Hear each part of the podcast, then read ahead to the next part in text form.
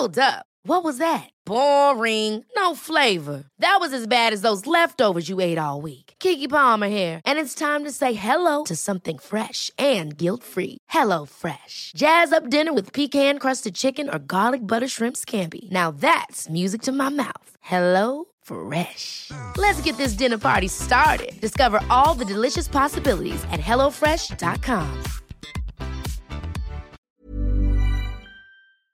Hormoner är en naturlig och livsnödvändig del av kroppen. Ändå finns det en stor okunskap kring hormoner och vi märker att många inte känner till hur menscykeln eller olika preventivmetoder fungerar. Den här okunskapen kan skapa en rädsla för hormonbehandlingar eller hormonella preventivmetoder och också göra det svårt att veta om och när man ska söka vård för mensrelaterade besvär. Hormoner diskuteras ofta i media, men ibland saknas en vetenskaplig grund för informationen och osanningar och myter sprids och får fäste. Vi på Babys podcast tror att kunskap kring kroppen och dess funktioner bidrar till en stärkt självbild och ett ökat välmående hos kvinnor. Det är ju just därför vi gör den här podden. Kunskap är makt helt enkelt. Därför vill vi tipsa om en hemsida där du kan få den vetenskapligt grundade fakta du behöver och förtjänar. Hormonguiden.se är ett initiativ av Gedeon Richter och är en hemsida framtagen i syfte att öka kvinnors kunskap om hormoner. Som barnmorska och gynekolog gillar vi verkligen den tydliga informationen med bra bilder, strukturerad genomgång av menscykeln och preventivmedel. Gör dig själv en tjänst och skaffa dig mer kunskap om din kropp och dina hormoner. Besök hormonguiden.se.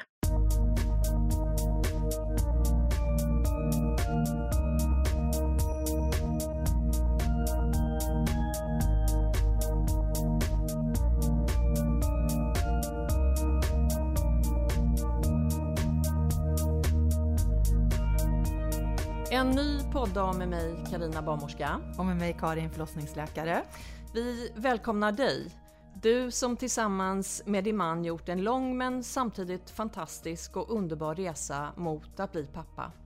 Resan som gått via en surrogatmamma. Vi på Babys podcast är mycket stolta över att få ett möte med dig, Mikael Bindefeld. Varmt välkommen till oss. Tack. Då måste jag korrigera och säga pappor. Pappor, Det är förstås. väldigt viktigt såklart. Men Mikael, du är en känd eh, PR-profil och många känner igen dig från programmet Fest hos Bindefeld. Men idag så handlar det om hur du och din man blev pappor till Precis. Simon. Mm. Hade ni en stor längtan efter barn? Det är klart man ger sig inte in i det där om man inte har en, eh, en längtan efter barn och att man känner att man är en plats i livet där man eh, vill ge sig in. Det är, det är ett eh, komplicerat och stort projekt. Som eh, ibland till och med kändes oöverstigligt. Så att, det är klart att det var en enorm längtan. Och för oss var det också självklart att vi ville göra det där tillsammans. Så jag, jag tror att man också kan göra det själv. Men det är liksom eh, ja, det är komplicerat och dyrt. Nej, men när ni hade den här längtan, vilka olika alternativ hade ni? Vad liksom kändes rätt för er? Eh, hur då menar du? Jo, jag menar så här att man kan ju också som ett samkönat par eh, skaffa barn med någon annan. Man kan ju ha Mm. in en, en tredje part eller en fjärde part. Det var aldrig aktuellt. Det, var, det har vi nog varit rörande överens om att det inte var något alternativ. Mm. Av flera olika skäl. Dels så vill vi, det kanske låter lite konservativt. Men vi ville liksom att vårt barn skulle ha två, två föräldrar och inte Mm. fler. Att Mm. i, I vår omedelbara närhet så har vi en mängd olika konstellationer Mm. eller familjekonstellationer. Och eh, ibland har det funkat bra, ibland har det blivit rörigt och ibland har det blivit väldigt, väldigt rörigt. Och eh, vi ville liksom eliminera den risken på något sätt. Att Mm. ha flera föräldrar för att eh, ge vårt barn en större trygghet. Och kanske er själva en större trygghet. Eh, definitivt. Det, Mm. det, man, man som sagt eliminerar ju en mängd olika liksom, problem genom Mm. att vara två föräldrar och inte fler. Mm. Tror, tror, tror vi. Mm. Och huruvida det var rätt eller inte, det, det vet man ju inte just nu. Men, men, eh, nej, men vi, har, vi är nog väldigt, eh, fortfarande väldigt övertygade om att för oss passade det här sättet att göra det på alldeles utmärkt. Mm.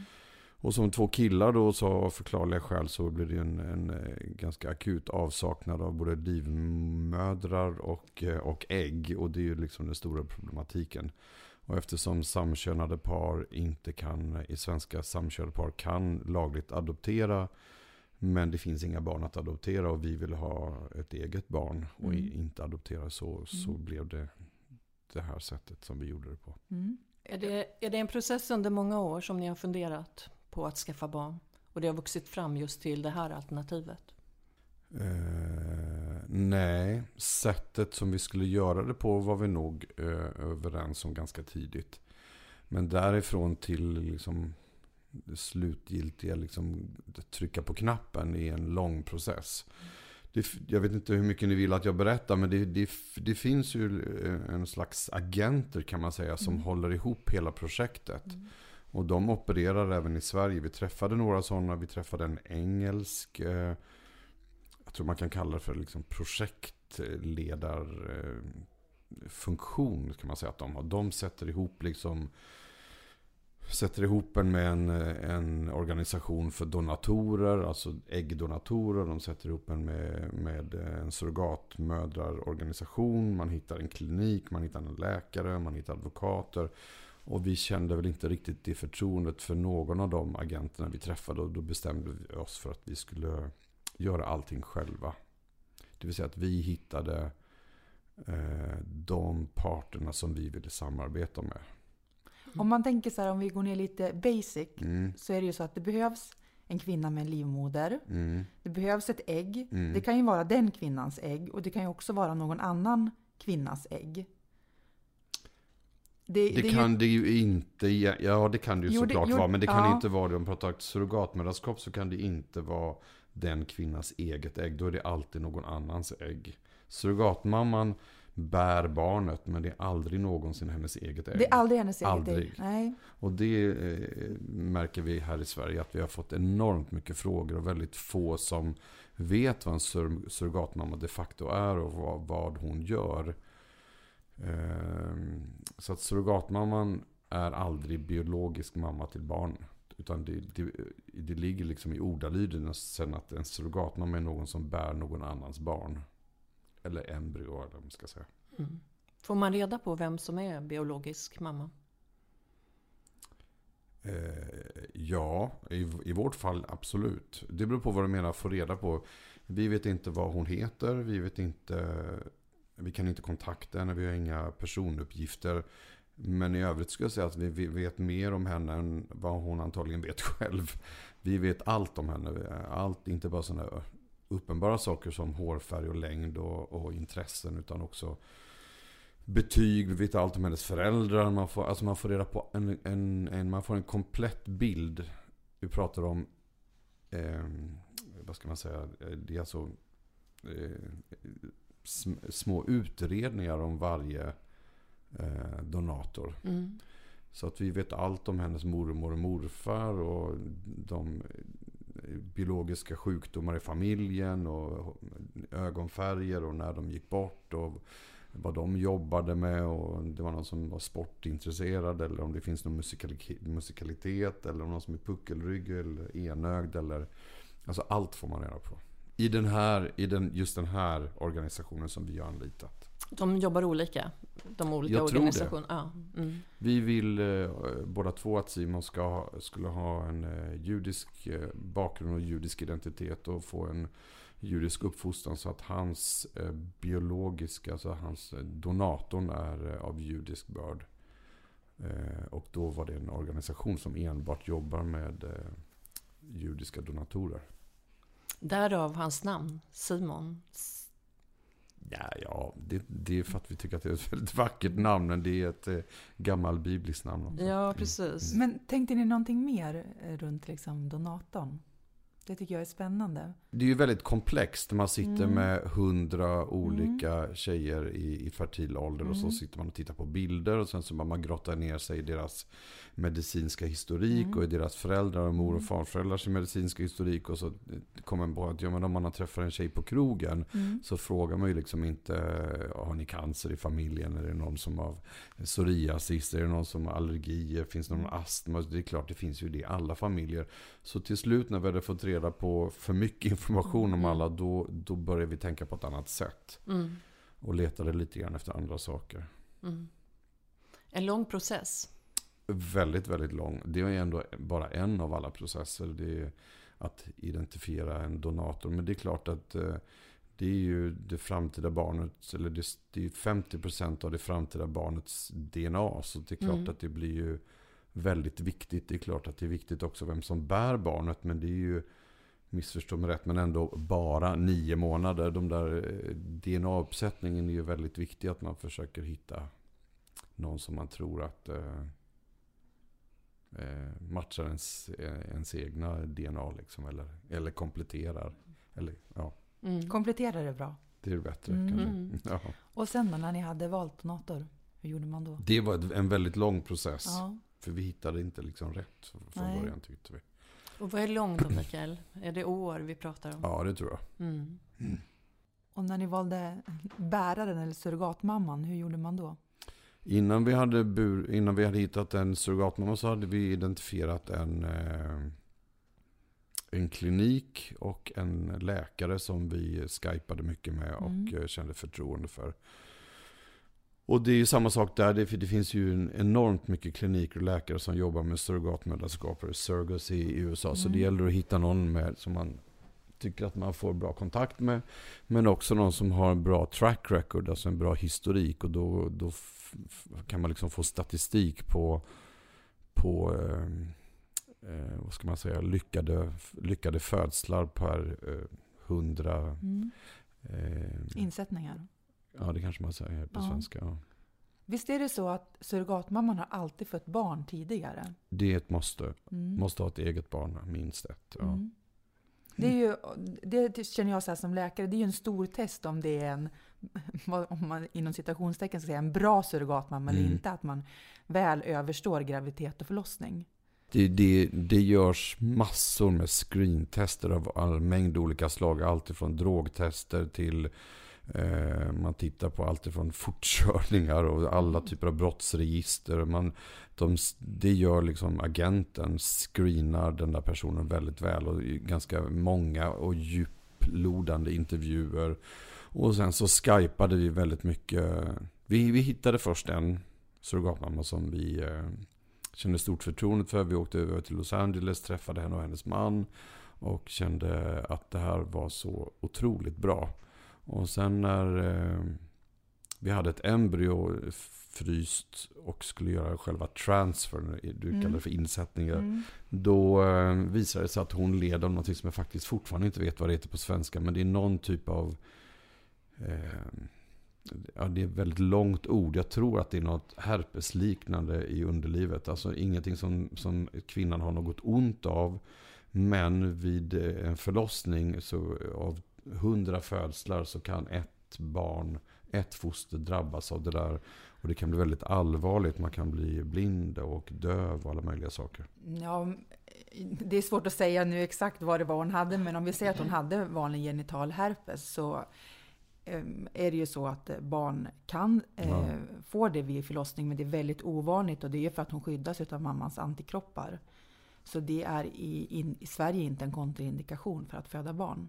Så I alla det, fall det är vår, svårt, vår läkare ville inte, de ville vänta tills hon blev av med eh, Infektionen eller den Mm. diagnosen eller vad man säger. Ja, och det det- gick inte att medicinera. Nej, den blir man aldrig av med, utan det är en diagnos som man har. Då Men är till det exempel, något annat för det här, det här är någonting som går bort. Ja. Mm. Mm. Men det går inte att medicinera utan det Mm. försvinner av sig självt. Och Mm. det gjorde inte det. Så vi Mm. väntade och väntade och väntade och Mm. väntade. Och till slut ville vi inte vänta längre. Nej. Så då fick vi liksom avbryta det. Byta. Och påbörja Ett. jakten, eller vad man ska Ja. säga, efter en ny surrogatmamma. Mm. Och då hamnar vi i en annan stat. Och eh, i en annan stat blir det en annan eh, lagstiftning och eh, andra juridiska premisser. Och så börjar man om igen. Så det fördröjde nog alltihopa skulle jag Så säga. juridiken skiljer sig från staterna? Ja, absolut. Mm. Det gör det. Men det fungerade med den här andra mamman? Ja, det är fantastiskt. Mm. Och vi har fortfarande jättefin, jag vill inte kalla henne för mamma då, Nej. men hon är surrogat. Surrogatmamma? Ja. Mm. Vi har fortfarande jättefin kontakt med henne och mejlar och messar och, och, och, och skypar lite och sådär. Mm. Hur följde Faktiskt ni? just idag ska vi ha, Nej, ska vi skypa lite. Mm. Så att vi eh, har jättefin kontakt med henne. En ung tjej eh, mitt i Arizona ute i en liten stad. Hade hon eh, burit barn på det här sättet tidigare? Nej, Det var en, första en, gången? eg, en, en E- egen son Ja. har hon och hennes man precis. Mm. Hur följde ni graviditeten? Ehm, ja, men da, dagligdags skulle jag säga. Vi skypade väldigt mycket. Hon skickade filmer och bilder och magen och vi fick, eh, man kan liksom få filmer, alltså vad ska man säga, ehm, ultraljudsfilmer, Mm. när, långa filmer när bebisen eller fostret simmar runt. Och, ja, men vi hade väldigt nära kontakt och sådär. Och det var en fantastisk period, det är det för alla föräldrar eller blivande föräldrar. Att eh, vänta på en bebis. Men det var ju fantastiskt också för ingen visste om någonting. Så det var ju eh, en väldig utmaning att behålla det för oss själva. Och samtidigt kändes det väldigt fint liksom att eh, det var vår egen grej. Och att vi inte ville liksom meddela någon förrän, eh, förrän allt var färdigt och han var född. Anledningen till det? Eh, undvika spekulationer, ryktesspridning, eh, ifrågasättande. Eh, ja, alla möjliga saker. Så vi kände bara från början att det här var någonting som rörde bara oss och våra familjer. Var ni oroliga att det inte skulle gå vägen? Att någonting skulle hända i graviditeten? Eh, jag kan bara prata för mig själv. Jag är ju av naturen oroligt lagd. Eller så, eh, o, o, o, ja, orolig lite sådär. Till vardags oroar mig väldigt mycket. Så att jag... Men så är det ju med, med barnaffärer. Man kan inte ta någonting för givet. Nej. Så är det liksom. Nej. Och vi har skrivit på en sån oändlig mängd dokument, dokument och så mycket avtal och så mycket kon- kontrakt så att det är nästan helt vansinnigt. Men alla de här avtalen och alla de här kontrakten slutar alltid med att eh, ansvaret är helt vårt och att det, det finns inga garantier för någonting. Nej. Och så är det naturligtvis. När det gäller livet. Mm. Ja.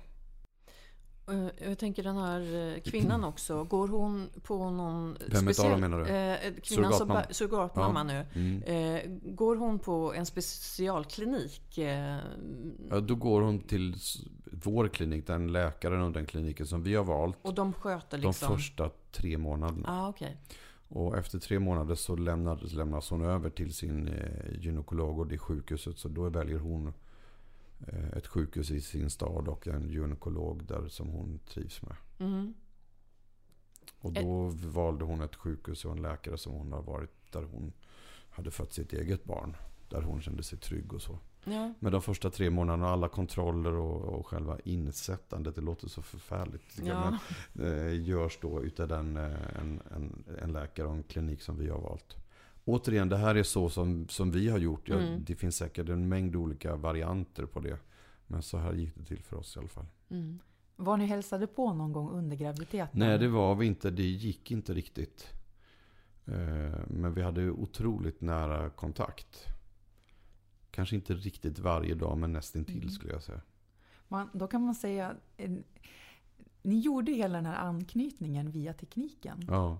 Det är ju faktiskt helt fantastiskt. Och då måste jag faktiskt eh, också säga att eh, det beror till stora, stora delar på henne och hennes personlighet skulle jag Mm. säga. Därför att hon var så otrolig, eller är så väldigt eh, generös och inbjudande och eh, okomplicerad och odramatisk och, och, och glad person. Mm. Så att ingenting blev nå, det blev aldrig några issues med någonting överhuvudtaget. Utan hon hade en väldigt eh, härlig, eh, ett härligt sätt att se på vår relation och, och eh, på sin plats i den relationen. Men jag, jag tänker, nu, nu tänker jag som privat kvinna. Och, och så tänker jag, hur, vad, hur tänkte hon? Kanske hon ändå liksom kände så här att vad fint det är att ge eh, andra Mm. människor möjligheten Mm. att få bli förälder. Mm. Det, måste, det måste ju finnas i den typen av eh, Det sa hon vid vårt första samtal. Så sa hon att hon, hon älskade att vara gravid och hon har alltid velat hjälpa andra, någon annan som inte kunde få egna barn och Mm. helst få killar. Mm. Så att det är ju någon, jag tror inte att det finns, det är klart att hon också har blivit eh, ekonomiskt ersatt för, Mm. för massa saker. Men, eh, men jag tror inte det finns något belopp som kan, det räcker liksom inte Mm. bara med pengar Nej. utan det måste vara någonting annat. Och jag känner, eller vi känner väldigt, väldigt eh, djupt att i henne, det är en ung tjej, att hon eh, gjorde det där av en övertygelse. Mm. Och det visar också sättet eh, och, som hon har eh, agerat efteråt och sådär, Mm. tycker jag. Hon, ju sen. avslutade vår, när vi åkte hem, Ja. sista gången vi såg, så vi skulle åka hem med Simon och, och han var två, två, tre, två, drygt två veckor gammal så, så sa hon att ehm, på engelska då naturligtvis så Mm. sa hon We're not blood and yet we're always remain family. Mm. Och det är på något sätt sum, summerar alltihopa. Ja. Mm. Vackert. Mm. Man vet aldrig vad man ska känna när man hör någonting. Fast det kanske man kan räkna ut. Okej, nu. Jag skulle vilja säga en sak om, eh, jag pratar Mikael ofta om hormonet oxytocin. Mm. Har du hört talas om? Ja, såklart. Ja. Jag vet jättemycket om det. Vet, ja, vad underbart. Eh, brukar, Man försöker, väl att, eh, man försöker väl isolera det och framställa det syntetiskt. Om den som Ja. lyckas med det Mm, säger de kommer kunna förändra världen. mm. Men oxytocinet är ju ett stort eh, hormon som Mm. är kärlekens och må bra-hormonet. Mm. Och hormonet som du måste ha under graviditet och Ammande. födsel. Ammande, anknytning till barnet. Mm. Och det var där jag ville flika in och säga att eh, det du känner när ni har kontakt eh, från staterna hit via Mm. Skype, telefon, så känner ni ju en viss anknytning. För det är så att produktionen av det här hormonet, även till pappapartner, Mm. det ökar. Produktionen ökar även då för att man ska kunna Mm. vara mer redo eh, för eh, att bli pappa. Och det tycker jag är väldigt, väldigt vackert hur naturen har sett till det. Du behöver inte vara biologisk pappa. Du kan adoptera. Någon av er har väl kanske adopterat, någon är kanske biologisk pappa då. Men oavsett så har vi den där bindningen till det här barnet. Och oftast så är det väldigt självklart när man får träffa barnet att det är vårt barn. Kan du berätta om det, om förlossningen och när Nej, men jag tänkte USA? bara flika in här apropå det du berättar att det, Eh, det har slagit mig och gör fortfarande nu ett och ett halvt år senare. Eh, man, man tror ju som kille att det där att kvinnor på något sätt är förprogrammerade. Att allting kommer naturligt. Att det är, det är vi tänkt att, det ska, att kvinnor ska reagera och agera. Och hormon, allting är styrt och färdigt. Men jag måste säga att även vi killar har det där väldigt, väldigt mycket i oss. Jag, jag skulle säga att oerhört mycket av vår första tid var odramatisk. Trots att det var en dramatik runt själva förlossningen. Det är ett jävla projekt på ren svenska och, och åka ut ur USA med en tre veckors bebis. Det är mycket papper, det är en otrolig mängd dokument. Men ing, allting, och han var fantastisk från början. Det blev liksom som att han... Vi, vi hittade vår plats väldigt snabbt Ja.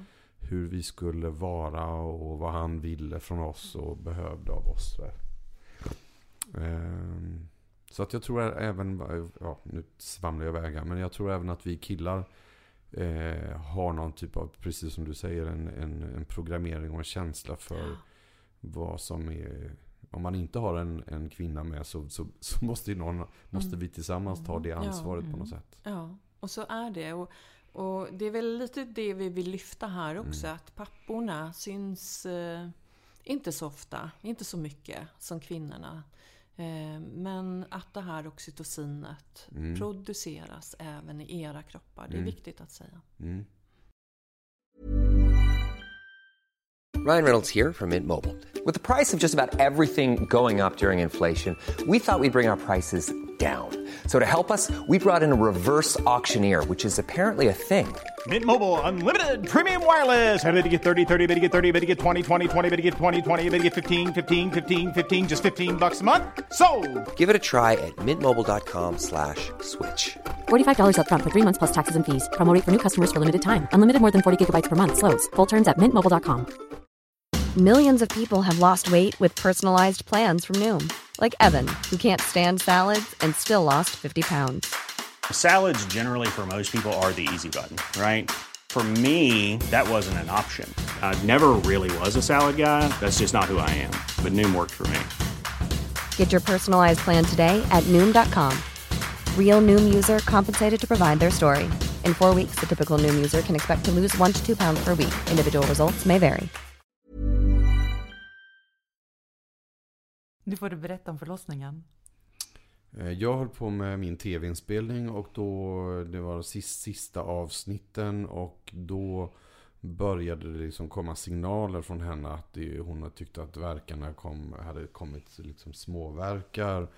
Och hon, eh, ja, vi blev oerhört, vi liksom packade, vi blev jättestressade och, och, och eh, i värsta fall så hade liksom Niklas fått åka själv. Jag kan ju liksom inte ställa in Eh, en hel produktion så att ehm, men det blev inte så, utan vi åkte och när vi kom dit så hade vi, vi körde som tokiga genom öknen mitt i natten. Det var helt, det var en enorm dramatik. Vi trodde på riktigt att, att han var på väg. Och så visade det sig att så var inte fallet och när vi kom fram så eh, Eh, var allting bra. Men då bestämde sig läkaren för att sätta igång henne i alla fall. Trots att det datumet egentligen inte hade kommit. Och, och det där kan säkert du mycket bättre. Men jag uppfattar det som att läkarna i USA vill inte ta några som helst risker. Man sätter hellre igång en förlossning än att vänta ut. De är rädda för komplikationer, de är rädda för att bli stämda. Alla stämmer i varandra.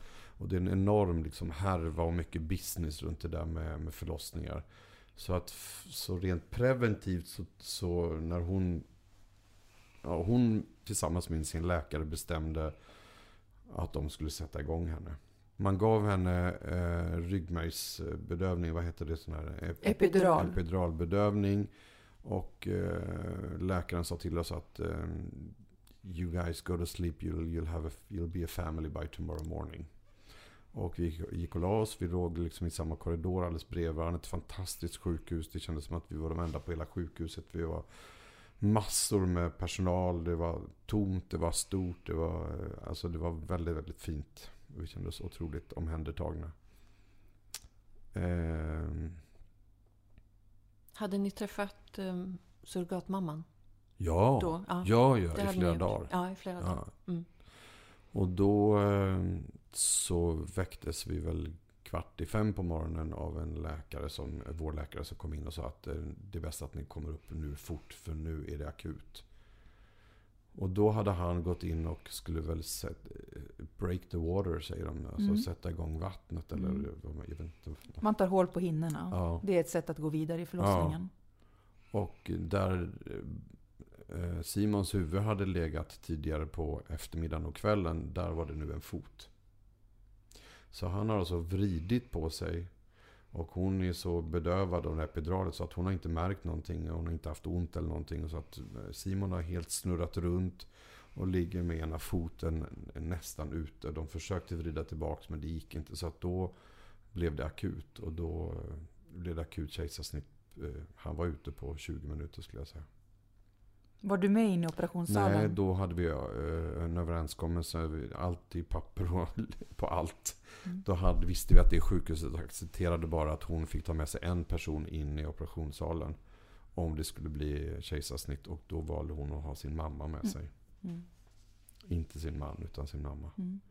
Och eh, vi stod, stod utanför. Hur var det att stå där? Ja, det var ju jättejobbigt såklart. Men det var... Det blev liksom ingen, ingen komplikation så. han mådde superbra och hon reparerade sig eh, jättefint och sådär. Men det blev en sån dramatik plötsligt och eh, när allting har gått bra så länge så blir man liksom lite Mm. invaggad i att det ska följa en viss rutin och vi Mm. hade varit superproffsiga och Ja. träffat någon, eh, en barnmorska här i Stockholm och eh, eh, lärt oss allt om förlossningar och kändes lite grann som att vi blev snuvade på konfekten lite också. Ni hade inte tänkt tanken att det kunde bli Nej, ett det hade- kejsarsnitt? Nej, det gör man ju liksom inte så sent så. Nej. Så det var rädslan för att någonting skulle gå fel? Ja, den sista halvtimman där var ju Mm. förfärligt såklart. Ja. Men han mådde rätt bra när han kom ut, eller hur? Han var superglad Ja. att få komma ut tror jag. Ja. Han tyckte att det var tid. Det var toppen för honom att komma ut. Ja, det var det. Mm. Men också någon slags oro för henne. Det blev ju eh, väldigt mycket mer komplicerat för henne än vad vi hade än vad hon hade trott. Mm. Och eftersom vi hade knutit an så mycket till henne så det var också en oro för hennes Mm. välbefinnande och sådär. Vet du om hon var sövd under det här snittet eller om man gjorde det i ryggbedövning? Eh, nej, jag tror att hon var sövd. Mm. Det tror jag. Hennes mamma tog en mängd bilder så vi har ju massa bilder Mm. inifrån eh, operationssalen Mm. som hon har skickat över till oss som vi har. Och hur lång tid tog det innan ni fick träffa honom? Eh, ingen tid alls utan direkt. Han kom ut till ja, er? Ja, direkt. Mm. Fantastiskt. Mm. Jag tror att de tvättade av honom lite snabbt och sen så kom han ut. Vet du om han låg på något så här barnbord eller fick ni hålla honom direkt? Nej, vi fick hålla honom direkt. Ja. Ja. Han mådde bra. Ja, ja, ja. Det fanns inget Nej. konstigt med det. Nej. Mm. Mm. Usch, man blir lite... Ja, man Ja, blir rörd. Det är väldigt starka Herregud. upplevelser och det, och det är också liksom, det är ing- inget unikt. Jag tror att alla, alla som har fött barn och alla pappor som har stått bredvid och alla kvinnor som går igenom det, det är, det är ju likadant för alla. Det är unikt det varje är gång. väldigt starkt. Liksom. Ja. Och det är ju något fantastiskt med det. Jag tittade på tv här på Mandelmannsgård när då han hjälper liksom nå- något, något, något föl att komma ut. Och det är också väldigt starkt. Det är liksom ett liv som blir Ja. till. Och det är mycket som ska fungera och som ibland inte gör det som det ska. Mm. Men de tar ju inga risker och det gör ju inte vi i Sverige heller. Så oftast, oftast så går det ju bra. Ja. Nej, de är, alltså jag måste säga att vi har, vi har blivit bemötta av en otrolig massa väldigt, väldigt professionella och väldigt vänvilligt inställda människor. Och lite förvånande ska jag säga med tanke på att just Arizona är en av USAs mest konservativa stater som ligger mitt liksom i södern och ner mot, på, alldeles mot gränsen mot Mexiko.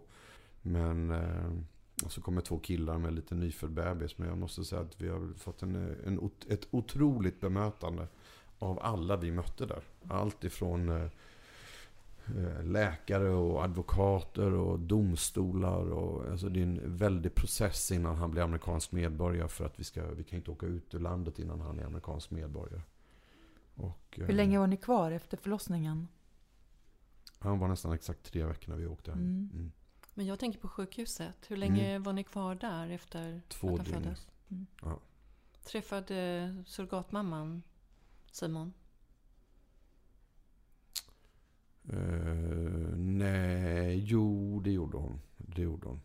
Men sen hade vi ganska tät kontakt därför att vi eh, hade en överenskommelse med henne att om hon, så att hon pumpade mjölk åt oss. Eller åt Simon. Ja. Eh, Jag kan allt om bröstmjölk ska jag säga. Och Perfekt. export av Vi bröstmjölk dig. mellan olika länder. Det kommer snart ett sånt avsnitt. Ja, nej men då, då får du anlita mig som expert. Nej, Ja. men det blev ju en, eh, vi Så ville ju gärna. ge honom det så mycket som möjligt och så länge som möjligt. Och när vi åkte hem från USA så tog vi med oss enorma mängder eh, mänsklig bröstmjölk. Fryst såklart. Och vi hade specialis och specialcontainrar och specialöverenskommelser med flygbolaget för att ta, ta hem det här för att det skulle hålla. Och sen så Fedexade vi över stora sådana här frysboxar. Och det finns ingen överens, det finns ingen lagstiftning när det gäller mänsklig. Man kan alltså inte importera komjölk från USA. Så det kommer inte in på Arlanda. Men när det står human breast milk då, Då det finns bra. det ingen regulation för det. Så att vi De har inte tänkt på det ens en gång. Nej, och det då hade vi en möjligt. läkare här som sa att varje, får han en flaska om dagen eller en dos om dagen så hjälper det för att bygga upp hans immunförsvar. Så Mm. att så länge ni kan hålla på det där så att vi, vi drygade väl ut eh, bröstmjölken med, med annan med ersättning. Mm. Och så fick han eh, f, drygt fyra och en halv månad tror jag. Men det är fantastiskt. Ja. Men det var ett projekt. Ja, förstår det. Ja. Men också säger mycket om henne sådär och, och hur hjälpsam och generös hon har varit. Det säger väldigt mycket om er också, tänker jag. Att ni vill så väl och läser på och är så förberedda. Ja, men, Får den här första råmjölken och sen Mm. fortsättningsvis Mm. så pumpar hon och Simon får. hon hade mer mjölk än hon hade till, sin, eh, till sitt eget första barn. Och eh, så att det, ja, det, det var tur och eh, kombinerad med hög ambitionsnivå. ja, så att vi tror att det, det blir bra för Simon. Mm. Hur var det hemma då, första tiden? När ni hade kommit hem? Fantastiskt. Ja. Vi, vi, vi hade från början bestämt oss att vi skulle försöka eh, anamma en metodik som är framtagen av en engelsk nanny, väl egentligen, som heter Gina Ford. Som är en guru. Känner ni till henne? Nej, tyvärr. Bara till namnet. Ja, nej, men det- hon är en, eh, en vad ska jag säga, lite som en Anna Wahlgren fast eh, nu. Hon har skrivit en mängd olika böcker och är en, eh, liksom en husgud i, i stora delar av världen. Inte riktigt så stor i Sverige som, som i Mm. andra länder. Men hon har skrivit en massa böcker och en som heter The Contended Baby Book som vi följde upp till punkt och pricka och väldigt, väldigt noga med tider exakt. Vi gjorde exakt i så minutschema vad man ska göra och när och sådär. Och vi märkte med en gång att det funkade väldigt bra på Simon. Han gillade de där tiderna och rutinerna och tiderna. Och, och så. Vi var väldigt specifika i, i eh, när han fick mat och sådär. Så att det var, eh, ja, det var en väldigt, eh, och är fortfarande inte en väldigt fin tid. Han har sovit när han ska och eh, nu när han är ett och ett halvt år, han sover liksom 12 timmar. Mm. Och vaknar i princip aldrig på nätterna. Och lägger sig exakt när han ska. Och vi märker att så fort vi ruckar lite grann på det där. Då blir det genast lite rörigare för honom. Och det gillar han inte riktigt. Mm. Så att vi försöker hålla oss till det så mycket som det någonsin går. Och eh, nej, men det går väldigt bra. Han sover bra och äter massor. Var ni hemma båda två med honom först? Eh, absolut. Eh, och sen var eh, min partner eller min man Niklas eh, pappaledig. Och sen så delade vi liksom. Mm. Men jag kan verkligen rekommendera Gina Fords böcker. Mm. Väldigt, väldigt bra. Är det lätt att vara pappa? Ja, med Simon är det faktiskt det.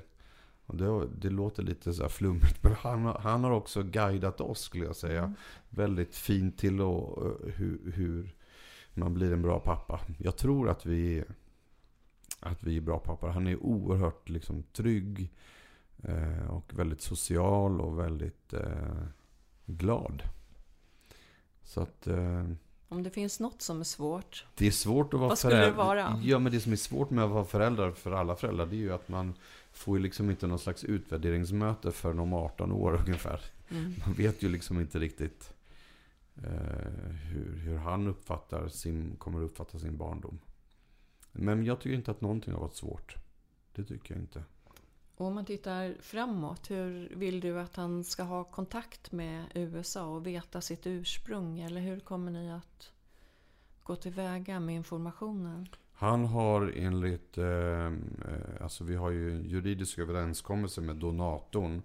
Att han kan kontakta henne när han är 18 år. Om han vill få reda på sitt eh, genetiska ja, ursprung. Och ni kommer vara öppna med? Ja, det är Ja. klart. Alltså Mm. självklart. Ja. Det, det måste man ju vara. Det är ju självklart. Vi kommer berätta om vår stora, vår stora längtan efter honom. Och, och hur, vi, hur vi förverkligade våra drömmar och så. Om en familj. På den här fantastiska resan så har det ju ändå varit hinder.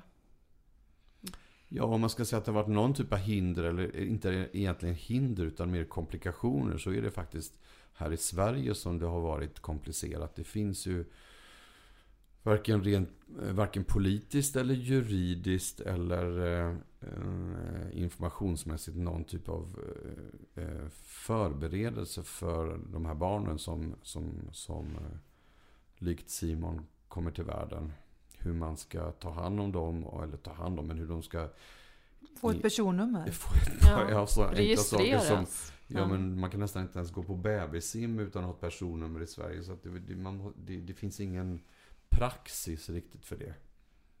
Eh, det känns som att vi ligger väldigt långt efter. Läkarvet, läkarvetenskapen går framåt och, och eh, vi saggar liksom efter.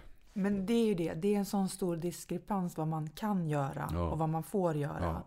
Det är där. Och, och även om man inte får göra det här ja, så det fort, kommer det de facto fortfarande vara så att ofrivilligt eh, barnlösa par eh, eh, oavsett vad de har för kön, om det är samkönade eller inte så, så mm. kommer de ju att söka sig till länder där man kan göra, genomföra den, den här typen av projekt. Och då måste vi också ha en större förberedelse för hur vi tar emot de barnen i, i, i det office, vad ska man säga, ja. i vårt legala ja, ja. system. Mm, uh, och det känner jag väl väldigt starkt att, uh, uh, att, man, att jag önskar att det hade funnits en tydligare, en tydligare struktur för det. Det finns det kanske om 20 år? Eller vad tror du? Ja, jag vet inte. I USA är det mm. väldigt odramatiskt. Mm. Vi har ju liksom faderskapsdom på att vi är Simons pappor båda mm. två. Mm. Och mm. eh, ändå så säger man på skattemyndigheten här i Sverige att alla barn har en mamma. Och när vi förklarar att Simon har ju ingen mamma. Nej. Eh, vem är mamman? Är det surrogatmamman som inte har någon genetisk koppling till honom? Eller är det donatorn som antagligen inte ens vet om att han finns? Vem vill ni ska vara mamma? Så det finns liksom ingen, eh, ingen riktig praxis för hur det där ska gå till. Och ingen vågar fatta några e-, riktiga beslut och allt. Eh, därför att det blir ju prejudikat av allting. Eh, så att jag önskar väl att eh, de politiska partierna kunde enas i alla fall. Även om det kommer vara fortsatt olagligt i Sverige att genomföra surrogatmödraskap så, så måste man ändå ha en ett, ett, bättre sätt att ta emot de barnen som kommer hit. Ja. Och det finns ju en mängd olika länder där man kan göra det här. Ja. Men det är vanligast med Indien och USA, eller hur? Eller är Ukraina vanligare? Ja, eh, Indien var vanligt förut. Ja. Nu vet jag inte hur det är just nu. Men, men det är förbjudet nu för samkönade par att ge, göra det i Indien. Mm. Så att det går inte längre. Mm. Det är en stor liksom, det eh, har varit en stor debatt i Indien om det där. Mm. Det kan ju också vara så eh, ett par där kvinnan inte har en fungerande livmoder. Ja, inte skulle överstå en graviditet ja. liksom rent medicinskt. Det finns ju kvinnor som kan dö av graviditet ja. till exempel. Hjärtfel. Så det är ju inte bara en problematik Nej. i ett samkönat eh, par. Det, det berör ju många olika. Mm. När du tänker framåt då? För din lilla pojk. Vad mm. tänker du på då? Oj. Vad liksom var det för mm. drömmar för honom? Nej, jag drömmer väl mest om att han ska få förverkliga sina egna drömmar mm. och inte mina eller våra drömmar. Utan mm. att han ska ha egna drömmar och att man ska uppmuntra de drömmarna. Mm. Eller hans drömmande.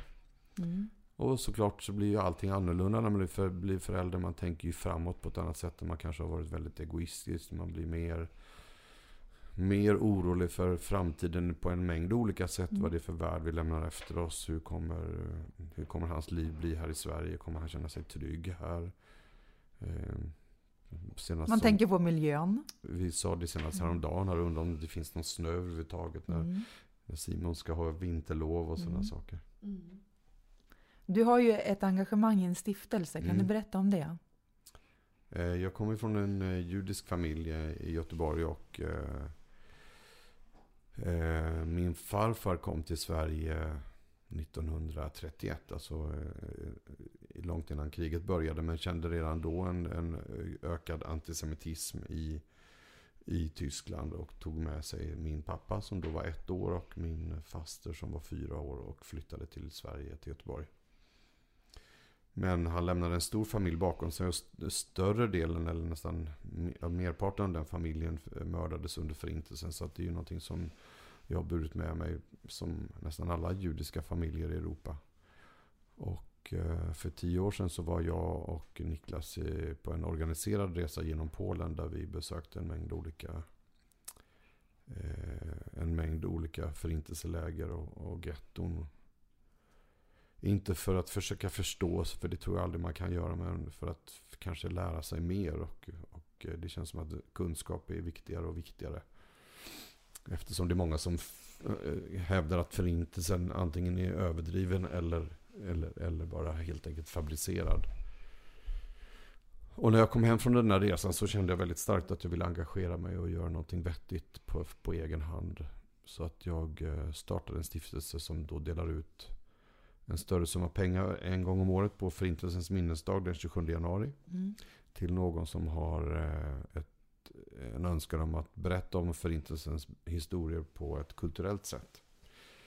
I år gick det till en, en av världens största fotografer som heter Mikael Jansson som ska, har fått pengarna för att han ska eh, eh, dokumentera de sista överlevande i Sverige. Och det kommer då en, en stor utställning på Stadshuset i oktober.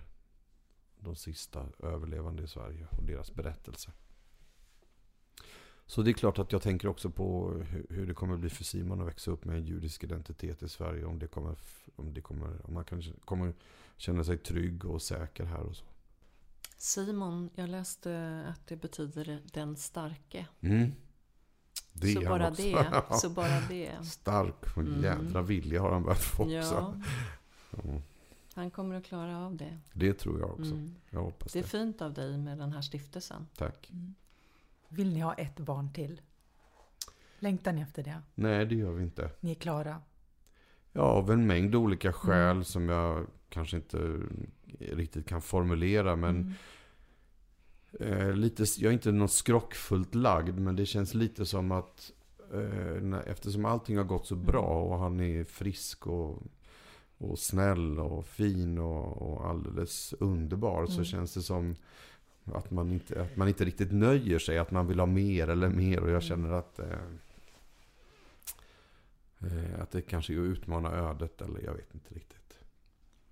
och man kanske inte mäktar med. Vi är också båda lite äldre för att bli föräldrar. Och man vill vara närvarande och delaktig och engagerad i, i sitt barn. Och, så länge som det går liksom. Och då så kanske det är ett är bra. Ja, ett är väldigt bra. Ja. Mikael, vi har pratat om den här fantastiskt spännande resan, den här långa resan. Eh, tog någonting på fyra år. Mm. Kunde gått på två, ska jag säga. Ja. Egentligen. Men tips, tänker jag. Om du skulle ge tips eller råd mm. till eh, människor runt omkring dig som vill göra samma sak. Ja, men det är väl en av anledningarna till att jag tackade ja till att komma till er här. Dels för att jag tycker att ni gör ett eh, sjöhelvetes bra jobb och att det är en seriositet bakom eh, det som ni pratar om. Men jag känner väl också att jag själv i den mån man har någon typ av plattform som man kan utnyttja i informativt syfte så, så kan jag ju liksom berätta om någonting som väldigt många frågar om och eh, kanske är intresserade av själva. Och eh, det är bara att sätta igång och, och eh, googla sig fram som vi gjorde. Plöj, plöja information och läsa. Och hitta partners som man, eh, som man känner sig trygg med. Vi hade en, en fantastisk advokat också som, eh, som har varit som är specialiserad på som bara jobbar med surrogacy i USA. Och en jättebra kille här i Sverige som har hjälpt oss med de svenska delarna. Så det, det, det är många, man behöver mycket bra folk runt sig. Men för att få information här i Sverige, det, det finns inte. Utan det Nej, är, det tror jag inte. Det är att nät, gå ja, in på nätet och ja, googla sig fram helt ja. enkelt. De där agenterna som jag talade inledningsvis om, de besöker Sverige ibland. Då kan man boka tid och träffa dem. Nu gjorde vi det och kände inte att det var för oss. Men det kan ju hända att det finns andra sådana agenter. Eller att man får någon som man känner förtroende för. För det är ju ett stort och omfattande och komplicerat och, och eh, dyrbart projekt. Och då är det viktigt att man har någon, att man har människor runt sig som man känner sig trygg med. Det är kostsamt, oerhört kostsamt och en lång resa. Det är den bästa investering som jag någonsin, eller som vi har kunnat göra. Men, men det är också så... Eh, mitt sätt att, att, se på det är väl att eh, om man betalar pengar så har man också en kravställande funktion. Man kan också ställa krav på de som man arbetar med. Och de gör inte det bara av eh, alla de här människorna runt omkring. Gör inte det eh, bara för att de är goda människor. Utan de har också det som en, ett yrke och det känns väldigt bra. Det blir väldigt professionellt i USA allting och väldigt, eh, ja, väldigt korrekt och oerhört professionellt hanterat. Har det varit i vårt fall. Jag har också läst om sådana som haft mycket problem och komplikationer. Men eh, alla de som vi har jobbat med har vi varit väldigt, väldigt glada för. Tusen tack för att du kom och berättade din tack historia. Tack för att jag fick komma hit. Det var mm. otroligt generöst av dig Mikael att komma hit. Eh, och eh, för lilla Simon ja. och för er familj så önskar vi all lycka. Tack, tack. snälla. Tack. tack. Vi är snart tillbaks men tills dess så titta in på vår blogg Babys blogg eller på vårt Instagramkonto Babys podcast. Så hörs vi snart igen. Ha det så bra. Hej då!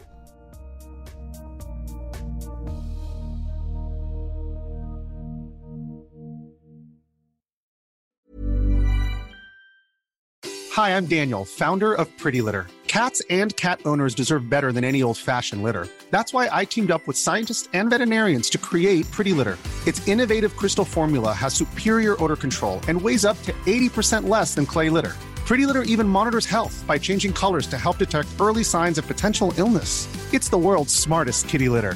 Go to prettylitter.com and use code ACAST for 20% off your first order and a free cat toy. Terms and conditions apply. See site for details. Hold up. What was that? Boring. No flavor. That was as bad as those leftovers you ate all week. Kiki Palmer here, and it's time to say hello to something fresh and guilt-free. Hello Fresh. Jazz up dinner with pecan-crusted chicken or garlic butter shrimp scampi. Now that's music to my mouth. Hello Fresh. Let's get this dinner party started. Discover all the delicious possibilities at hellofresh.com.